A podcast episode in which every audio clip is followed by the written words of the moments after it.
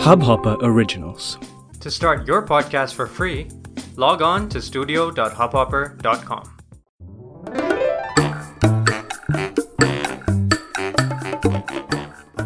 यहाँ आप अपने बच्चों के साथ बहस चिंता और स्ट्रेस से दूर प्यार और विश्वास का एक खुशनुमा रिश्ता बनाने की तरकीबें सीख सकते हैं केफ्री पेरेंटिंग अपने बच्चों के साथ वैसा रिश्ता जोड़िए, जैसा आप हमेशा से चाहते थे। मैं पेरेंटिंग कोच विनीता जुच्ची हूँ, और आज का एपिसोड है, मेरा बच्चा मुझे कुछ बताता ही नहीं कि परेशानी का तोड़। बहुत ही जानी पहचानी सिचुएशन है। आप ऑफ़िस से घर आते हैं और अपने बच्चे से पूछते हैं, आज स्कूल में क्या हुआ? जवाब आता है, कुछ नहीं। आपको ऐसे जवाब की आदत है। और आप अगला सवाल पूछते हैं। टेस्ट कैसा था? या स्पेशल असेंबली कैसी थी? या कंपटीशन कैसा हुआ? फिर एक लफ्ज या एक सेंटेंस का जवाब मिलता है आपको। ऐसे जवाब ज़्यादातर बच्चे सात या आठ साल की उम्र में देना शुरू करते हैं। लेकिन कभी कभी ये इससे भी छोटी उम्र में शुरू हो जाता है। आप सोचते हैं, अभी से ये हाल है, जब टीनेज तक पहुँचेंगे तो बोलना ही बंद कर देंगे क्या? और अगर आपका बच्चा टीनेजर है तो आपको ऐसे जवाबों की शायद इतनी आदत पड़ गई होगी कि आपको याद भी नहीं कि उसने पिछली बार आपसे कब खुल के बात की हो। आजकल के बच्चों को क्या हो रहा है? इस सवाल का जवाब देने से पहले एक नज़र देखते हैं कि बच्चे बात करना कैसे सीखते हैं।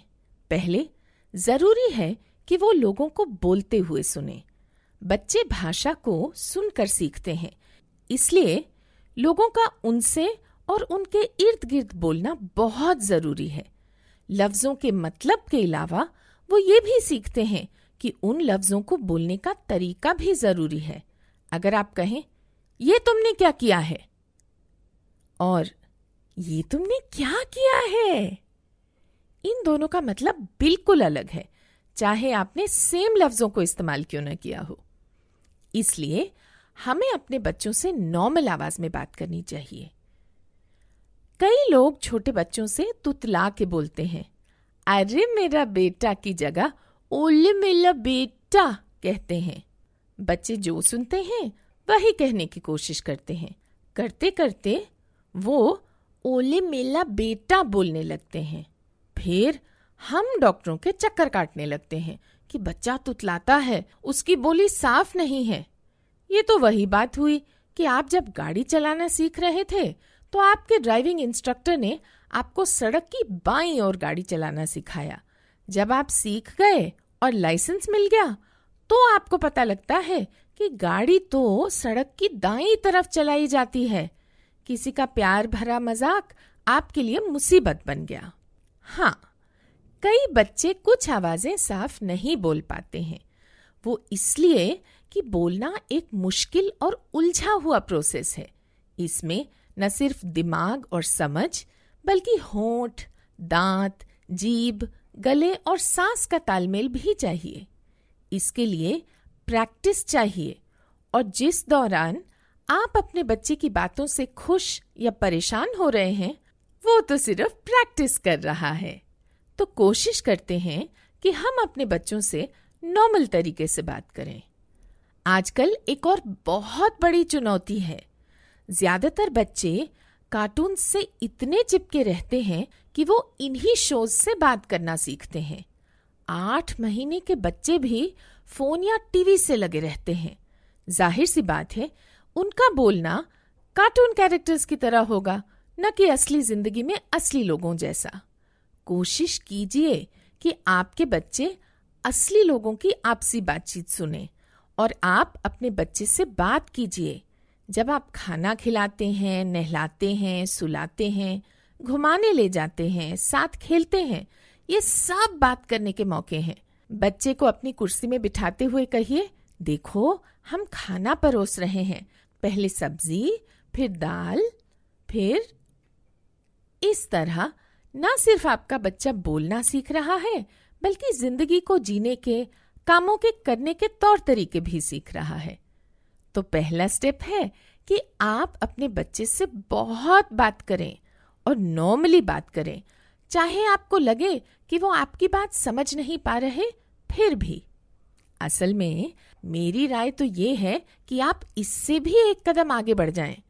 बच्चा पैदा होने से पहले ही आप उससे बात कर सकते हैं। मैं अपनी बेटी से तब बात करनी शुरू की जब मैं तीन महीने प्रेग्नेंट थी। पेट के अंदर बच्चे से क्या बोले? जो आपका जी चाहे। मुझे पता तो नहीं था कि मुझे बेटा होगा या बेटी, पर जैसा मैं आपको पहले बता चुकी हूँ, मुझे अपना बच्चा तब से चाहिए था जब से मैं नौ साल की थी। तो मैं उससे कहती कि मैं कितनी उतावली हूँ, कितनी एक्साइटेड हूँ उससे फाइनली मिलने के लिए कि हम कितनी सारी बढ़िया, मज़ेदार चीज़ें देखेंगे, करेंगे, सुनेंगे, वगैरह वगैरह। आप क्या कहते हैं, ये ज़रूरी नहीं। वही कहिए जो आपका जी करे। बहुत छोटे बच्चे से बात करने का बहुत बड़ा बोनस होता है। और वो ये कि बच्चा आपकी आवाज़ सुनकर ही शांत हो जाता है, चिल्लाना बंद कर देता है। ये बात माँ बाप दोनों पे लागू होती है। तो अपने बच्चे से जितना हो सके बात कीजिए। इससे उनके साथ आपका कनेक्शन बना रहेगा। अच्छा तो आप बात किए जा रहे हैं और आखिर वो दिन आ ही जाता है जब आपकी लाडली अपना पहला लफ्ज बोलती है। आपकी खुशी का तो ठिकाना ही नहीं होता। धीरे धीरे वो बोलने लगती है। अब आपकी मुश्किल शुरू होती है, क्योंकि आपको बोलना बंद करके सुनना शुरू करना है। बच्चे पूरे सेंटेंस में बात नहीं करते। हाँ ना, बस, खिलौना, खाना एक एक लफ्ज बोलते हैं और अपने हाथों से इशारा करते हैं। लेकिन आप चाहते हैं कि वो ठीक से बोलें तो आपको उन्हें बढ़ावा देना होगा। उनसे ऐसे सवाल पूछने होंगे जिनके जवाब एक लफ्ज में नहीं दिए जा सकते। ये सवाल शुरू होते हैं, क्या, कैसे और क्यों से? और सारी परेशानी यहाँ शुरू होती है। याद कीजिए कि आपके बच्चे आज आपको एक दो तो लफ्जों में जवाब देते हैं। पहले हमने पूछा था, आजकल के बच्चों को क्या हो रहा है? अब इसका जवाब सुनिए। हमारे पास वक्त हमेशा कम होता है। हम जल्दी में रहते हैं। हम बच्चे को खिलौना थमा के अपनी प्रेजेंटेशन या टीवी प्रोग्राम या फ़ोन पर बिज़ी हो जाते हैं। हो सकता है हमें बस पाँच मिनट के लिए चैन और शांति चाहिए। तो हम उस एक लफ्ज और हाथों के इशारे को ही जवाब मानकर खुश हो जाते हैं। ज़्यादातर माँ बाप चाहते हैं कि उनके बच्चे जब बात करें तो अटक के नहीं, बल्कि बगैर किसी झिझक के एक लय में लगातार अच्छे लफ्जों का इस्तेमाल करते हुए बात करें। बढ़िया फ्लो में बेझिझक बात करने को अच्छी पर्सनालिटी एजुकेशन कॉन्फिडेंस और लायक होने की निशानी माना जाता है। लेकिन बातचीत एक स्किल है जिसके लिए हमें प्रैक्टिस चाहिए। ये अपने आप नहीं आती। और आपका बच्चा अकेले अकेले कितनी बात कर लेगा? तो अपने बच्चे से कैसे और क्यों वाले सवाल पूछिए। ज़ाहिर सी बात है कि आपके सवाल का जवाब देना उन्हें फ़ौरन नहीं आएगा। वो इसलिए कि लफ्ज जानते हुए भी सही लफ्ज को चुनना, उसको सेंटेंस में अपनी सही जगह में रखना और पूरे सेंटेंस को लगातार बेझिझक बोलने के लिए बहुत प्रैक्टिस करनी पड़ती है। वो रुकेंगे गलत लफ्ज इस्तेमाल करेंगे। उन्हीं लफ्जों को बार बार दोहराएँगे। बगैर आगे बोले, जहाँ तहां अटक जाएँगे। और आपके पास वक्त की कमी है। और आप बात सुनकर और कामों में लगने के लिए बेताब भी हैं। और आप उनकी मदद भी करना चाहते हैं, क्योंकि आपसे उनकी झिझक, उनकी तकलीफ़ देखी नहीं जाती। इसलिए आप ही वो लफ्ज बता देते हैं। मैं अपनी बेटी से बेइंतहा प्यार करती हूँ। मगर मेरे लिए बहुत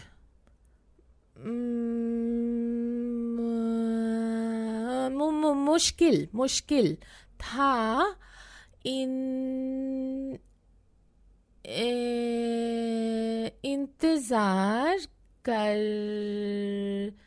कर, कर करना कि कब कि कि कि इंतज़ार करना कि कब वो अपना सेंटेंस पूरा करेगी। कभी कभी तो लगता था जैसे अरसा निकल गया हो, दो सेंटेंस बोलने के लिए। मगर, आपको इंतज़ार करना ही होगा। चुपचाप, बगैर किसी बेताबी के, और आपको सुनना होगा। उसको लफ्ज देकर हेल्प मत कीजिए। कुछ मत कहिए। बस सवाल पूछिए और चुपचाप जवाब का इंतज़ार कीजिए। जैसे आपका बच्चा ज़्यादा बोलने लगेगा, वो आपको बेहतर बता पाएगा कि क्या हुआ? पार्टी में, स्कूल में दिन भर दुकान में वगैरह। अब आपको अगला कदम लेना है। उससे उसके ख्याल पूछिए। ये मुश्किल भी है और खतरनाक भी। अब आपके बच्चे को न सिर्फ़ ये समझना पड़ेगा कि क्या हुआ, बल्कि उसके बारे में सोचना भी पड़ेगा। मतलब उसका एक नज़रिया होगा। और आप उससे कह रहे हैं कि वो अपना नज़रिया आपको बताए। पार्क में ए ने बी को धक्का दिया मैंने बी को उठने में मदद की। ये वो है जो हुआ। ए ने अच्छा नहीं किया बी के साथ। ये उसकी राय है, उसकी सोच है। अगर हम अपने बच्चों का नज़रिया जानने का कदम ना लें तो अगर हम उन्हें अपने ख्याल, अपनी फीलिंग्स और अपनी राय शेयर करने के लिए बढ़ावा ना दें तो? तो हमारे बच्चे अच्छे रिपोर्टर बनेंगे। वो हमें बढ़िया से बता पाएँगे कि क्या हुआ। पर उनकी सोच, उनके ख्याल, उनके दिलो दिमाग में क्या चल रहा है, इन सब चीज़ों के बारे में हम कुछ नहीं जानेंगे। ऐसे रिश्ते में अपनापन होना मुश्किल है। आखिर आप सब्ज़ी वाले से भी तो कितनी बात करते हैं, और वो आपसे?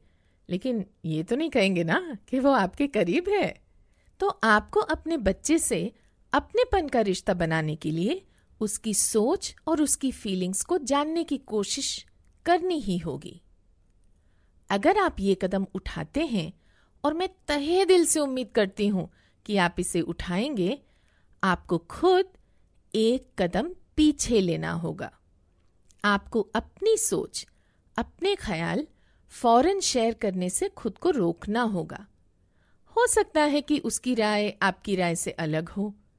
हो सकता है आपको उसकी राय बिल्कुल गलत लगे। शायद उसी ने दूसरे बच्चे को पार्क में धक्का दिया और जब पूछें, क्यों धक्का दिया? तो वो कहे, क्योंकि वो मुझे झूला नहीं झूलने दे रहा था। ऐसे में हम में से ज़्यादातर माँ बाप लपक के कहेंगे ये अच्छी बात नहीं, किसी को धक्का नहीं देना चाहिए। हमारे लिए जानना ज़रूरी है कि जब हम ऐसी चीज़ें बहुत छोटे बच्चों से कहते हैं, वो सुन तो लेते हैं, लेकिन उन्हें हमारी बात समझ नहीं आती, क्योंकि वो अभी नादान हैं और वो सिर्फ़ अपने नज़रिए से देख सकते हैं। सिखाने का सबसे अच्छा तरीका है ये कहना, अगर उसने तुम्हें धक्का दिया होता तो कुछ बच्चे कहेंगे कि उन्हें बुरा लगता। लेकिन हो सकता है कुछ बच्चे कहें, मैं उसे और ज़ोर से धक्का दूँगा। इन बच्चों को हमें समझाना पड़ेगा कि अगर हम लोगों को धक्का देते रहे तो फिर वो हमारे साथ नहीं खेलेंगे और ऐसे हमारे दोस्त बहुत कम हो जाएँगे। लेकिन आपकी बेटी की जो भी राय है, वो उसे शेयर करने दीजिए। ये बहुत ही ज़रूरी है। उससे मत कहिए कि वो गलत है। उसे अपनी राय मत बताइए। जब आप उसे बोलने देते हैं, आप उसे बता रहे हैं कि वो अपने मन की बात सेफली आपसे शेयर कर सकती है। जब वो बोलती है और आप ध्यान से सुनते हैं, उसे मैसेज मिलता है कि आपको उसमें इंटरेस्ट है। वो क्या करती है, क्या सोचती है, उसमें इंटरेस्ट है। आपका इंटरेस्ट इतना है कि आप उसे अपना वक्त, ध्यान और एनर्जी तीनों दे रहे हैं। जब आप उसकी बात सुनते हैं, आप उसे बता रहे हैं कि वो जब भी आपसे बात करेगी, आप उसकी बात सुनेंगे। यही नहीं होता। आप घर में घुसते हुए बच्चे को देखकर ऑटोमेटिकली पूछते हैं, आज क्या हुआ? जब आपका ध्यान कहीं और लगा हुआ है और आप एक कप गर्म चाय के लिए उतावले हो रहे हैं, आप उसका जवाब सुन नहीं रहे। हो सकता है आप ये सवाल तब करते हो जब वो अभी अभी थकी हुई स्कूल से लौटी है और बात करने के मूड में नहीं है। आपके बच्चे ने ये सब देखा है, जिया है। अपने बचपन में ही वो समझ जाती है, आज क्या हुआ? एक कैजुअल सवाल है, जैसे हम जाते वक्त बाय बोलते हैं, और ये समझने के बाद वो चुप हो जाती है। आपको बातें नहीं बताती, आपसे बात नहीं करती और जैसे जैसे वक्त गुजरता रहता है, उससे बात करवाना और भी मुश्किल हो जाता है। तो एक टाइम पक्का कर लीजिए, जब आप सब बात करेंगे एक दूसरे से। लेकिन रोज कुछ वक्त ऐसा निकालिए, जो आप अपने हर बच्चे के साथ अकेले गुजारेंगे। चाहे दस मिनट ही क्यों ना हो, लेकिन सिर्फ़ आप दोनों और आपका पूरा फोकस उस बच्चे पर होना चाहिए। अपने हर बच्चे के लिए रोज कम से कम दस मिनट निकालें, जो आप दोनों सिर्फ़ एक दूसरे के साथ बिताएँगे। आपके बच्चों के लिए जानना ज़रूरी है कि आपको उनमें इंटरेस्ट है कि आप उनकी बातें सुन रहे हैं। जैसे जैसे आप ऐसा करते रहेंगे, अगर आपके रिश्ते में उनके सच के लिए जगह है, अगर वो अपनी राय आपसे फ्रीली शेयर कर सकें, चाहे आपकी सेम राय हो या नहीं तो वो आपसे उम्र भर बात करेंगे। एक बात का ध्यान रहे। ज़्यादातर लड़कों के मुकाबले लड़कियाँ ज़्यादा बात करती हैं और ज़्यादा शेयर करती हैं। लेकिन अगर आप ये सब कर रहे हैं और आपका बच्चा पहले आपसे बात करता था, लेकिन अब चुप हो गया है तो क्या करें? अगर उसका बाकी बिहेवियर नहीं बदला, मूड, भूख, नींद, सेहत सब लगभग पहले जैसे हैं तो आपको परेशान होने की कोई ज़रूरत नहीं। इसे कहते हैं बड़ा होना। और जैसे बच्चे बड़े होते हैं, वो हमसे दूर भी होने लगते हैं। बड़े होने का मतलब है, बच्चे समझें कि वो कौन है, अपने दिल, अपनी सोच को समझें। वो ये अकेले में आपसे दूर ही समझ सकते हैं। उन्हें आपसे थोड़ा दूर हटना ही होगा। खुद को पहचानने के लिए। तो उन्हें वो वक्त, वो जगह दीजिए। उनके पीछे मत पड़िए। रहने दीजिए उन्हें। रोज उनके साथ वक्त बिताइए, मगर उनके हर बात का जवाब देने पर ज़ोर मत दीजिए। ज़रूरी है कि इस वक्त में भी आप उन पर अपनी तेज नज़र टिकाए रहिए। हो सकता है आपको लगे कि उन्हें आपकी मदद की ज़रूरत है और वो नहीं मांग रहे। हो सकता है आपका बेटा दुखी या परेशान लग रहा है। उसे कुछ दिनों के लिए अकेला छोड़ दीजिए। अगर उसके बाद भी यही हाल रहा तो अकेले में हल्के से पूछिए, तुम कुछ परेशान लग रहे हो? मैं कुछ करूँ? तुम इस बारे में बात करना चाहते हो? बस। इतना ही। उस पर ज़ोर मत डालिए। अगर वो शेयर नहीं करे तो बुरा मत मानिए। समझने की कोशिश कीजिए। वो अपनी प्रॉब्लम को खुद सुलझाने की कोशिश कर रहा है। इस बात की भी तो प्रैक्टिस चाहिए ना उसे, जिससे ज़िंदगी में आगे की परेशानियों को वो हल कर सके। और अपने बच्चे को अपनी प्रॉब्लम्स खुद सॉल्व करने देने के दो बहुत बड़े फ़ायदे हैं। पहला, कि उसका कॉन्फिडेंस बढ़ेगा। उसमें तकलीफों का सामना करने की हिम्मत आ जाएगी। उसने खुद मुश्किल हल करने की कोशिश की। अगर तरकीब चल गई बहुत अच्छे। अगर नहीं चली तो कोई तूफ़ान नहीं आया। दोनों सूरतों में उसने खुद ही अपनी मुश्किल हल करने की कोशिश की। बिल्कुल ड्राइविंग की तरह। आप तब तक अच्छे ड्राइवर नहीं बन सकते, जब तक कि आप खुद अकेले गाड़ी चलाने की आदत नहीं डाल लें। दूसरा फ़ायदा, कि मुश्किल को हल करने की उम्मीद बनी रहेगी, क्योंकि वो पहले एक मुश्किल को हल कर चुका है। हिम्मत और उम्मीद। यही चीज़ें तो हैं, जिन्हें हम अपने बच्चों में देखना चाहते हैं।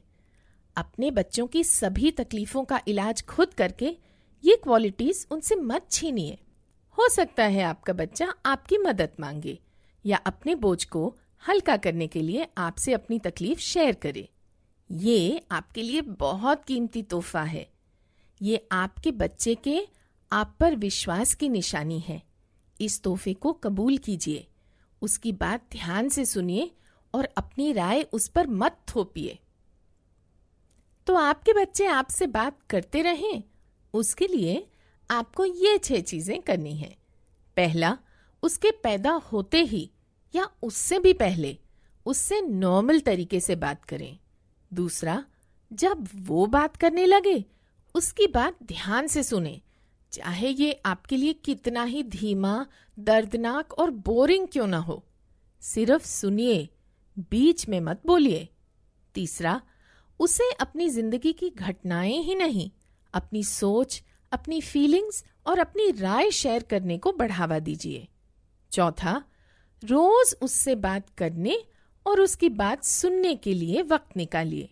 पांचवा, अगर बाकी तरह से आपके बच्चे का बर्ताव नॉर्मल है तो जब वो आपसे कुछ दूर और अपने से कुछ ज़्यादा बिज़ी लगने लगे तो उसे ऐसा करने दीजिए। वो बड़ा हो रहा है। आखिर में छठी चीज़, उसको सपोर्ट करने के लिए तैयार खड़े रहिए, चाहे वो आपसे मदद ना भी मांगे। अगर आप ये छह चीज़ें कर सकते हैं, आपके बच्चे उम्र भर आपसे अपनी ज़िंदगी को शेयर करेंगे। कैफी पेरेंट होने का एक और अनोखा अंदाज। आपको ये शो कैसा लगा? अपनी फीडबैक कमेंट्स, सवाल और सुझाव मुझे ईमेल कीजिए। Vinita at carefree parenting dot com पर। स्पेलिंग नोट करें। V I N I T at C A R E F R E P A R E N T I N G dot com मेरे website www.carefreeparenting.com पर आपको और कई तरकीबें मिलेंगी और मुझसे अपनी मुश्किल हल करवाने का मौका भी। मैं पेरेंटिंग कोच विनीता जुत्शी हूँ और आप कैफरी पेरेंटिंग सुन रहे थे। फिर मिलेंगे अगले फ्राइडे शाम सात बजे।